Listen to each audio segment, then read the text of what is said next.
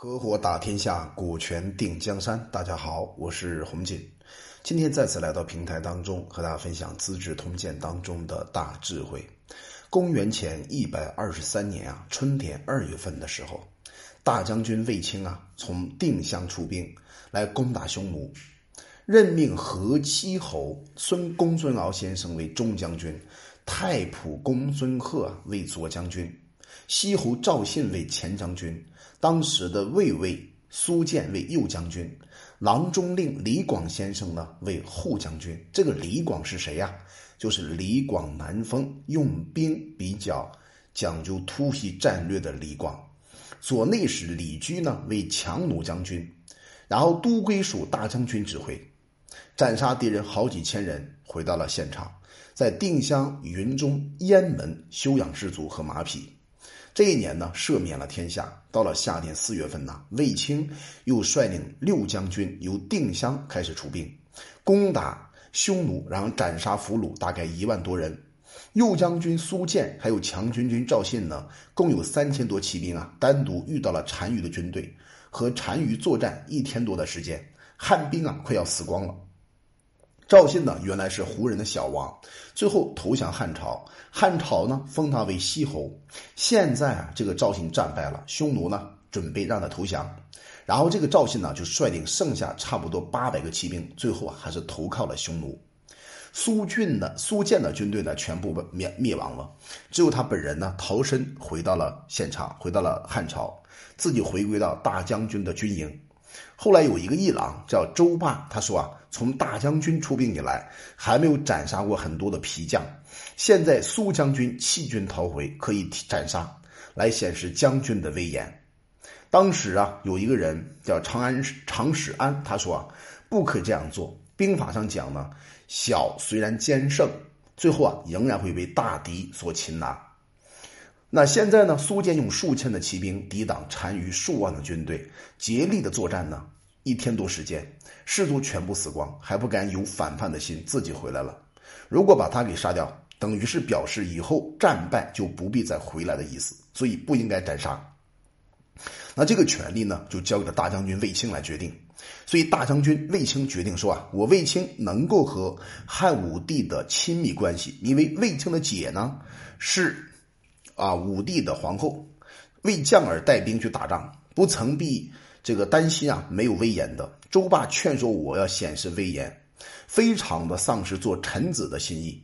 而且依大臣的职责呢，虽然有权去斩杀一个将领，但大臣因为受到国君的尊崇，他不敢在国境之外啊随便杀人，所以就把这件事情呢带回给天子，让汉武大帝自己来裁决。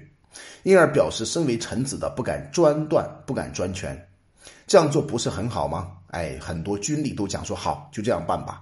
于是呢，就把苏建暂时囚禁起来，带到了汉武大帝的所在。最早的时候呢，平阳县有一个叫霍仲儒的人，在平阳侯家里做事，和卫青的姐姐呢卫少儿开始私通，生了一个小孩叫霍去病。这个霍去病啊，十八岁的时候啊，做了侍中，善于骑射，善于骑马，再度追随着他的舅舅大将军，就是卫青，攻打匈奴，被任命为骠骑校尉，和轻便勇敢的骑士啊，八百多人离开大将军几百多里，前往寻求胜利，斩杀捕捉的敌人呢，比自己伤亡的人还要多。后来啊，汉武大帝讲说，骠骑校尉去病。就是霍去病啊，斩杀敌人首级两千多人，俘虏了匈奴的相国，还有当户。当户是什么意思呢？是匈奴的一个官名。斩杀单于祖父辈的很多人，活捉了数俘罗姑。那功劳呢，再度冠于诸将之首，所以也封霍去病为冠军侯。上广太守郝贤四度追随大将军，捕获和斩首的军人呢，有两千多人。也封这个贺贤呢为重利侯，那这年呢损失了两位将军，当时西侯的军队也灭亡了，所以功劳不是很多，所以大将军不再加封了，只获得千金的赏赐。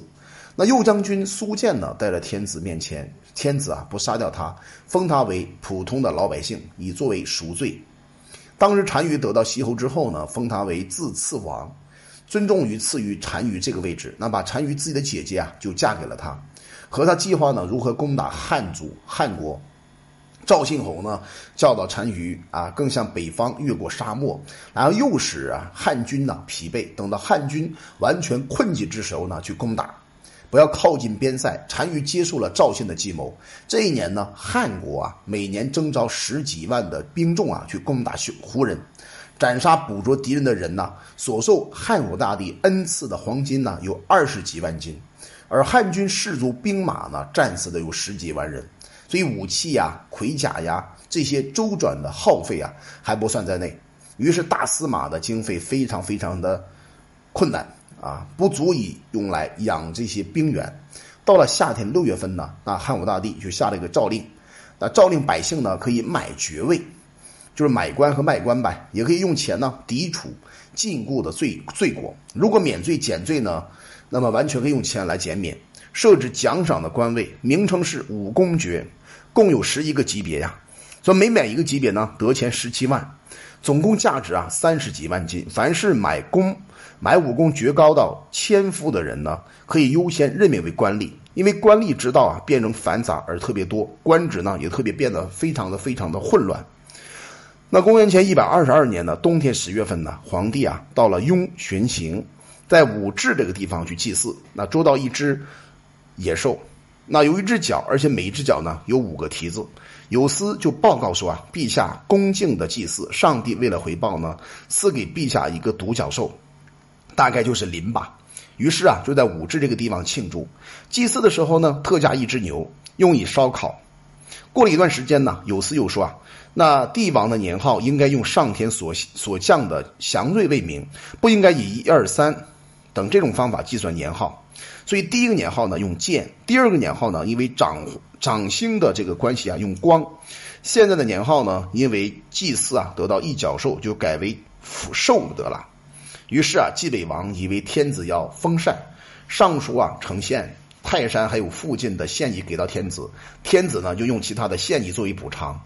这一年的淮南王刘安先生啊还有宾客左吴这些人呢日夜在做反，想做反叛计划，按照地图呢。部署军队啊，攻入到长安的路线。那从长安回来的使者呢，如果骗这个淮南王刘安说啊，皇帝没有儿子，汉朝把政治办不好，这个淮南王就很高兴。如果说啊，汉朝政治办得特别好，皇帝呢也要生儿子了，所以淮南王刘安呢就非常生气，认为使者在说假话，不是真的事实。所以淮南王这个时候呢，召见一个人叫武备。和他共同商讨啊谋反的事情，这个武备就讲了说：“您怎么可以说出这种亡国的话呢？臣呢已经看到王宫当中生满了荆棘，露水沾衣的败亡凄凉的景象了。”这个话刚刚讲完呢，淮南王刘安就特别生气，然后把武备啊、父亲啊、母亲呐全部拘押囚禁起来。三月以后呢，又召见武备，就问他说：“这个到底应该怎么反叛呢？”武备就告诉给淮南王说：“以前秦朝。”专做无道的事情啊，极尽奢华，做尽了很多对不起老百姓的事情，所以老百姓之中啊，十家有八九家要反叛。高皇帝啊，在战争当中的行伍里边慢慢起身，而立为天子，这就是一般人所说的我用对方的缺点，找到机会开始行动。高皇帝呢，利用秦人败亡的时机啊而起事的。现在大王啊，看到高皇帝取天下很容易，那为什么却不看一看近代的吴楚之败呢？他指的是七国之乱的吴楚之败。那吴王的辖地啊有四个郡，国家啊富有，人民特别多，计划呢也定得非常好，就开始出军啊，开始反叛。现在啊，在大梁就被打败了，向东逃到了，逃跑的时候呢，最后身亡。家外子孙祭祀啊也断绝了。为什么呢？原因很简单，因为啊悖逆天理、不知时机的原因。所以大王的军队啊，兵众还不到以前的吴楚十分之一。而现在天子的安定呢，有一万倍于吴国、吴王和楚王之时。大王如果不听臣的建议啊，坚持要反叛，我现在看见大王就要抛弃千乘的军费。如果天子赐死，在群臣之前呢，死在东宫了。当时淮南王刘安听完之后呢，涕泗交流，站起来就走了。那我们今天呢，就分享到这里，希望这个内容能够帮助你更好的理解汉武大帝那个曾经叱咤风云的时代。我叫洪锦，我们专注股权合伙制，有关股权问题可以加微信四幺幺六二六二三五。